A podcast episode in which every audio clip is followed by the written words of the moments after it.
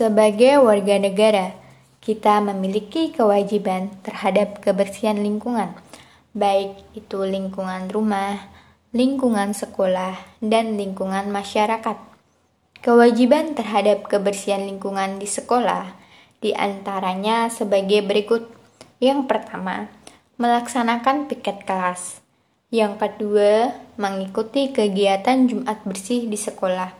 Yang ketiga, membuang sampah di tempat sampah, dan yang keempat, mengatur rapi ruang kelas, dan yang kelima, membersihkan lantai, kaca jendela, dan papan tulis.